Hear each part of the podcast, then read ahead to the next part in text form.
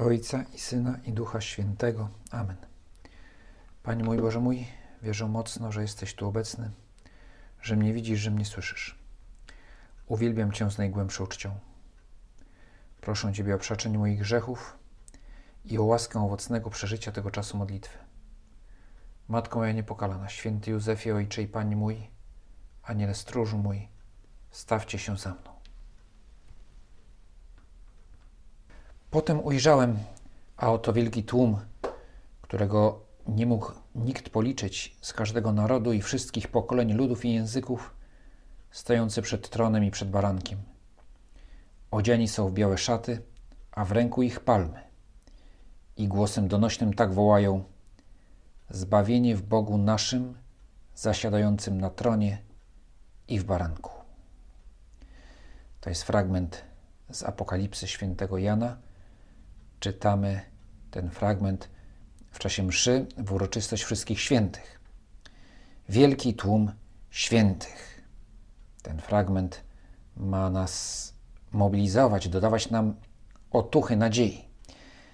Nie chodzi oczywiście o to, że w niebie będzie ciasno i niewygodnie, tak jak może być trochę ciasno na cmentarzu w uroczystość wszystkich świętych. Tam się tłoczymy, jest taka atmosfera radosna i ten tłok, ten tłum na cmentarzu też jest czymś bardzo, bardzo pięknym, budującym, ale, no ale czasami niewygodnym.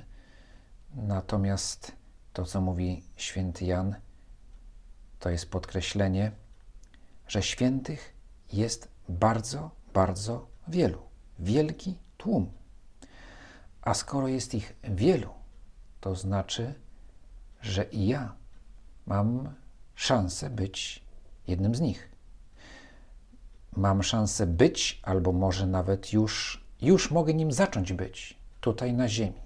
Choć oczywiście wizja świętego Jana odnosi się do, do nieba, tam gdzie święci są już pewni swej świętości, to znaczy są zjednoczeni z Bogiem nierozerwalnie i na zawsze. Ci święci mają w ręku palmy. Tak pisze święty Jan, i to może nas troszeczkę niepokoić, przynajmniej tych, którzy interesują się sztuką sakralną, bo palma w ręku jakiegoś świętego oznacza męczeństwo. No i nie brzmi to zbyt zachęcająco, bo, bo oczywiście podziwiamy męczenników za ich odwagę, za ich miłość, ale ale Panie Jezu, czy to naprawdę jedyna droga, aby się z Tobą zjednoczyć? Męczeństwo, a więc oddanie swojego życia za wiarę, cierpienie prześladowań. Czy muszę zostać zabity albo przynajmniej być prześladowany z powodu wiary, aby, aby zjednoczyć się z Tobą w niebie? Dla uspokojenia można dodać, że palmy zaczęto kojarzyć z męczeństwem właśnie ze względu na ten fragment z Apokalipsy świętego Jana. Sam święty Jan ten symbol, te palmy w ręku zbawionych, rozumiał inaczej. One były symbolem po pierwsze sprawiedliwości. W Piśmie Świętym, w Psalmie 91 jest powiedziane: Sprawiedliwy jak palma się rozkrzewi. Potem palmy były też symbolem, znakiem świętej radości. Stąd niedziela palmowa. Wprawdzie akurat Pana Jezusa raczej witano gałęziami oliwnymi, chociaż pewnie i palmowymi również, ale wcześniej, kiedy jest opis święta, już nie pamiętam dokładnie, ale chyba to było odnowienie świątyni po, po powstaniu Machabeuszy, to właśnie palmami e, wyrażano, machając palmami wyrażano radość. Tak więc palma jest symbolem radości, zwycięstwa. Święci w niebie cieszą się ze zwycięstwa, z Twojego zwycięstwa, Panie Jezu. I, i dlatego też na grobach, na nekrologach umieszcza się e, symbol palmy i, i krzyża. Oczywiście, jeśli zmarły był osobą wierzącą. To właśnie może nie, nie zdajemy sobie sprawy, nam się właśnie to właśnie ze względu na, na cmentarz, to nam się kojarzy z jakimś smutkiem, z jakąś nostalgią, a, a tymczasem palma i krzyż no to są znaki zwycięstwa. To znaczy ufamy, wierzymy, że, że ten zmarły oby był zwycięzcą.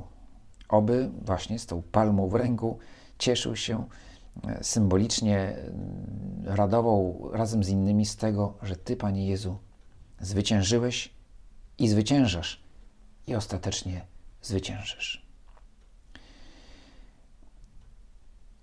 Tutaj trzeba też dodać, że, że właśnie tu mowa jest o zwycięstwie zbiorowym.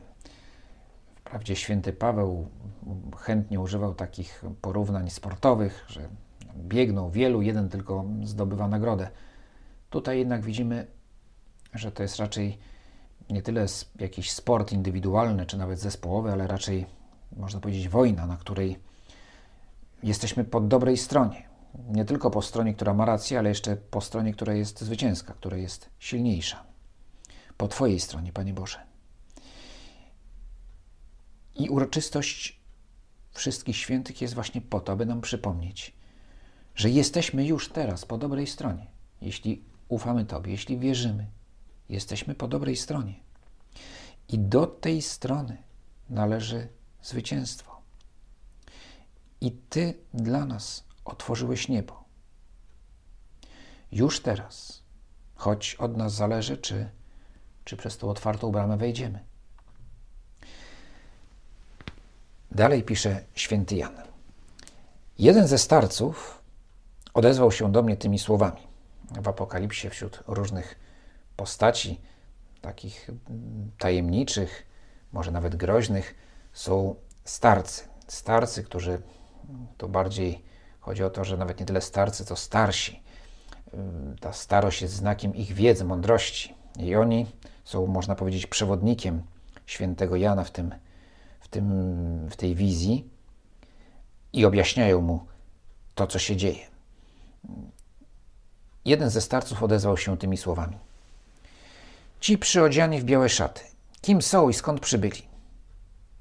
I powiedziałem do niego, Panie, Ty wiesz. No widać, że ten starzec miał chyba takie mm, jakieś zacięcie e, nauczycielskie, a co najmniej mm, tak Duch Święty przemawiał do świętego Jana, żeby, żeby może zobaczył jakiegoś swojego nauczyciela, który właśnie tą metodę stosował, zadawał jakieś pytania, na które uczeń prawdopodobnie nie zna odpowiedzi, ale żeby go zaintrygować, zadaje mu to pytanie i potem sam na nie odpowiada. I rzekł do mnie: To ci, którzy przychodzą z wielkiego ucisku i opłukali swe szaty, i w krwi baranka je wybielili. Przychodzą z wielkiego ucisku. Święty Jan pisze, spisuje tą wizję, którą nazywamy apokalipsą, w czasie prześladowań. Właściwie w tamtym czasie każdy chrześcijanin w jakiś sposób ryzykował. Nie wszystkim groziła śmierć też. To nie było tak, że prześladowania e, to, toczyły się z równą intensywnością w każdej części imperium, ale faktem jest, że bycie chrześcijaninem było ryzykowne. I wszyscy chrześcijanie byli uważani za generalnie przez większość społeczeństwa za wrogów albo przynajmniej za jakieś postaci jakąś grupę niebezpieczną, czy też odrażającą. Tacyt, kiedy mówi o chrześcijanach, mówi w kontekście prześladowań, które wybuchły w czasach Nerona, ale bynajmniej nie ma w nim żadnego współczucia. Nerona uważa za psychopatę, ale zaznacza, że, że łatwo było zrzucić winę za pożar Rzymu na chrześcijan, ponieważ generalnie to, byli, to, to było szemrane towarzystwo. E, to świadectwo poganina z tamtego czasu no jest bardzo wymowne. Chrześcijanie byli uważani za niebezpiecznych lub godnych pogardy, albo jedno i drugie. Czy żyjemy teraz, w czasach ucisku? Czy w tym aspekcie apokalipsa jest, jest aktualna, przynajmniej dla nas, tu w Europie, w Polsce? Bo w niejednym miejscu na świecie jest bardzo aktualna gdzie chrześcijanie są prześladowani tak, jak w czasach pierwszych chrześcijan. Ale ale czy w naszym kręgu kulturowym? No, na pewno warunki, aby żyć, wyznawać wiarę są, są coraz trudniejsze, a równocześnie bez wątpienia lepsze niż w czasach Nerona. Chodzi o te zewnętrzne warunki, o jakieś prawne zabezpieczenie wolności religijnej. No dziś przy wszystkich mankamentach i poważnych problemach naszej cywilizacji y, nie, nie, nie można mówić o, o prześladowaniach porównywalnych z tymi z pierwszego wieku. Ale, ale owszem, y, wyznawanie naszej wiary, wiary chrześcijańskiej, wiary katolickiej jest coraz trudniejsze albo, albo raczej wiąże się z coraz większymi wyzwaniami. Owszem, można wierzyć, yy, nikt mi nie zabroni wierzyć w Jezusa Chrystusa, Syna Bożego, ale muszę się liczyć z tym, że będę w niektórych kręgach, w niektórych środowiskach wyśmiany albo uważany za dziwaka. Yy, co więcej, może tu jeszcze mogę jakoś się obronić, powiedzieć, każdy ma prawo wierzyć w co chce. No i ta, ten dogmat liberalny, że każdy ma prawo wierzyć w co chce, bo to rzeczywiście jest prawda, każdy ma prawo wierzyć w co chce. To, to, to, to, to jest bardzo chrześci... chrześcijanie tego nie negują. No ale potem przychodzi, przychodzą konsekwencje wiary i nagle się okazuje, że ten liberalizm dzisiaj jest, jest bardzo mało, mało liberalny, mało wolnościowy. Bo gdy przychodzi do konsekwencji praktycznej wiary, no to już tak łatwo nie jest. Przecież praktyka wiary oznacza uznanie istnienia prawdy obiektywnej. My to właśnie wyznajemy. A kultura współczesna jest tak przesiąknięta relatywizmem, że twierdzenie, iż istnieją jakieś prawdy, które są niezmienne, są obiektywne, jest uważane wręcz za herezję, za to trochę paradoksalne słowo herezja w odniesieniu do kogoś, kto w ustach tych, którzy twierdzą, że nie ma prawdy, no ale, no ale to, to jest y, wie, wie, wiele jest paradoksów w naszych czasach. Więc mogę zostać uznany za faszystę. To modne słowo jest teraz. Ktoś, ktoś ma poglądy inne niż, niż te, które, które wyznaje jakiś y, tak zwany mainstream, no to natychmiast mieści się w kategorii faszystów. I chrześcijanin, wierzący w to, co wierzy i uznający to za prawdę, może też znaleźć się w kategorii faszystów.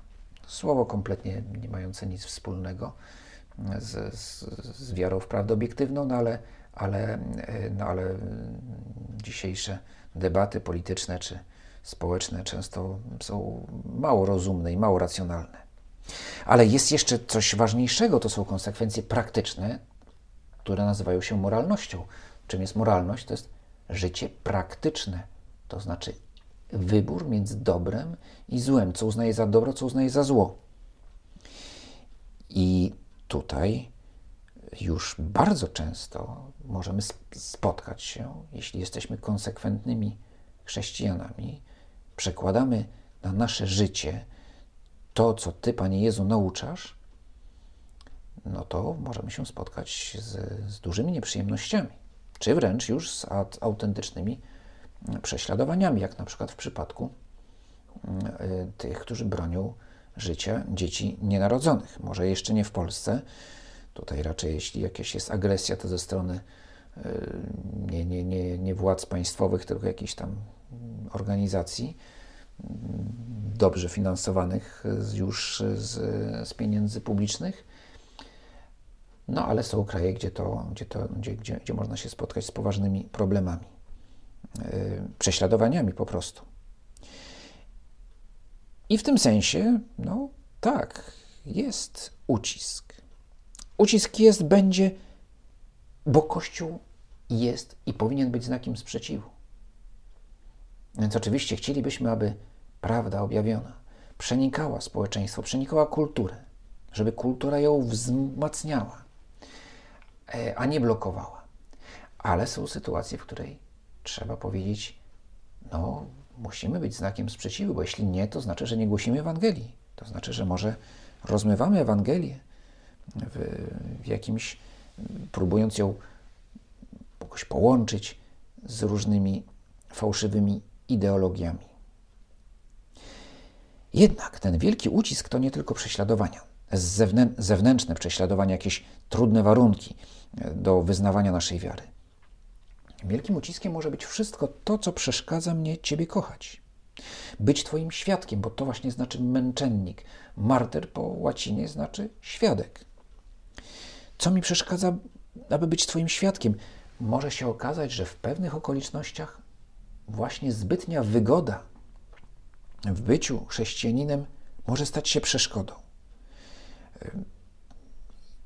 I tak też bywało w tych okresach, kiedy kultura sprzyjała Kościołowi, sprzyjała chrześcijaństwu, ale, e, ale z kolei no, był, był ten problem nadmiernej wygody, tak można powiedzieć, takiego, że wszystko jest łatwe. Tak łatwe, że zbyt łatwe, aby, aby swoją wiarę, aby tą wiarą, wiarą żyć. E, kiedy bycie chrześcijaninem nie oznacza żadnego wyzwania. I w tym momencie pytam się, a gdzie jest krzyż? A tak naprawdę to wcale nie jest, to wcale nie jest częste. Raczej jest to raczej taka sytuacja abstrakcyjna, bo, bo zawsze, zawsze i wszędzie, i nawet w tych czasach najbardziej chrześcijańskich, można powiedzieć kulturowo, zawsze bycie konsekwentne, podążanie za Chrystusem oznaczało konfrontację, starcie e, z tymi, którzy tego nie rozumieją i uważają za głupotę, za szaleństwo. Ten ucisk może też oznaczać jakieś coś, co we mnie w środku siedzi. Nikt z zewnątrz mi nie przeszkadza, ale we mnie jest jakaś wada, może nauk, który sprawia, że, że choć chcę iść za Tobą, to nie mogę. Albo raczej kosztuje mnie to bardzo dużo. Idę, ale mnie to dużo kosztuje, bo muszę ciągle przełamywać swoje wady, nie wiem, lenistwo, agresję, czy nieczystość, jakieś inne nieuczciwość. No i każdy z nas może wyliczyć cały katalog różnych przeszkód, które w nas samych tkwią i sprawiają, że nasze dobre pragnienia nie potrafimy ich realizować.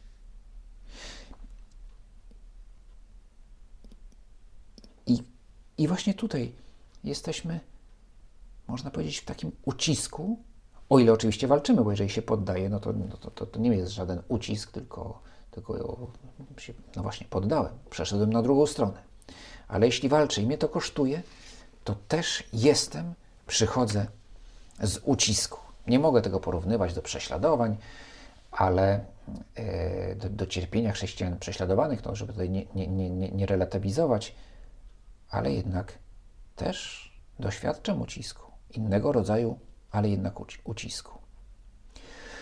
Opłukali swe szaty, mówi starzec. To jest pewien wskazówka dotycząca istnienia tego, co nazywamy czyśćcem, czyli możliwością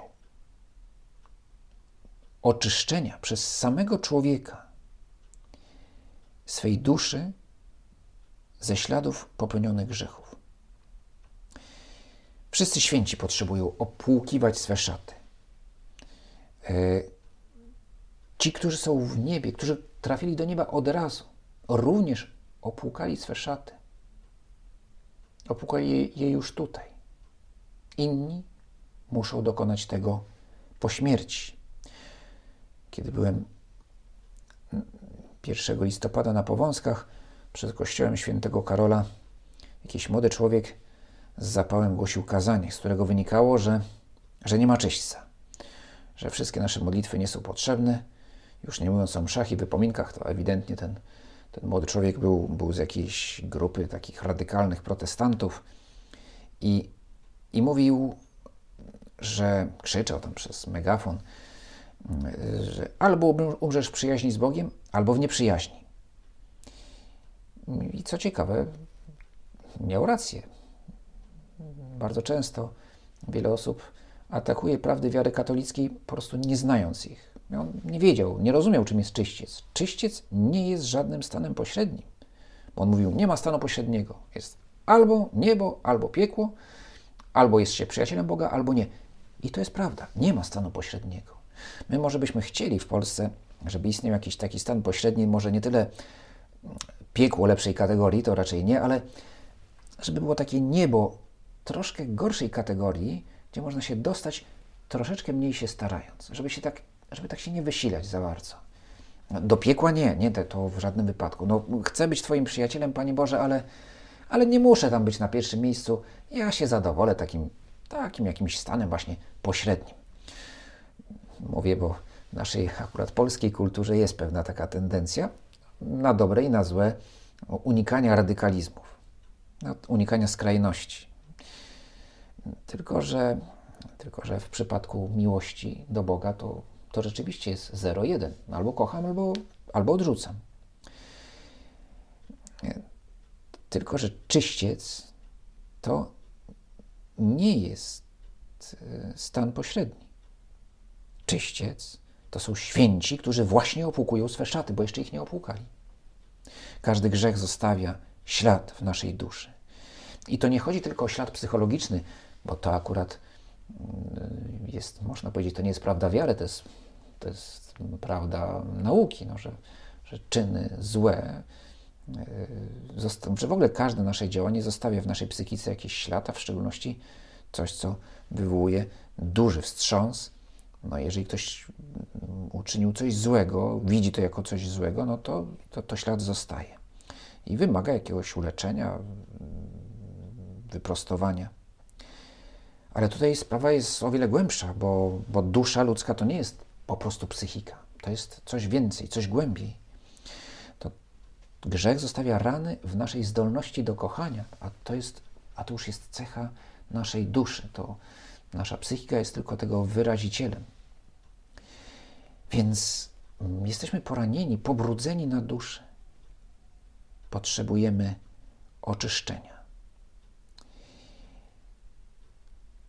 już tutaj, na ziemi, możemy zacząć płukać nasze szaty. Mimo, że cały czas je brudzimy.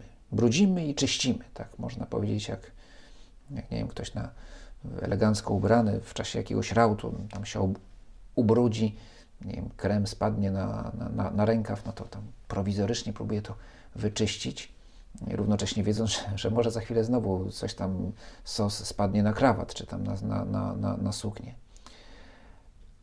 Otóż, ale jednak ma sens to, to, to, to, to oczyszczenie. I my tu na ziemi już płuczemy szaty.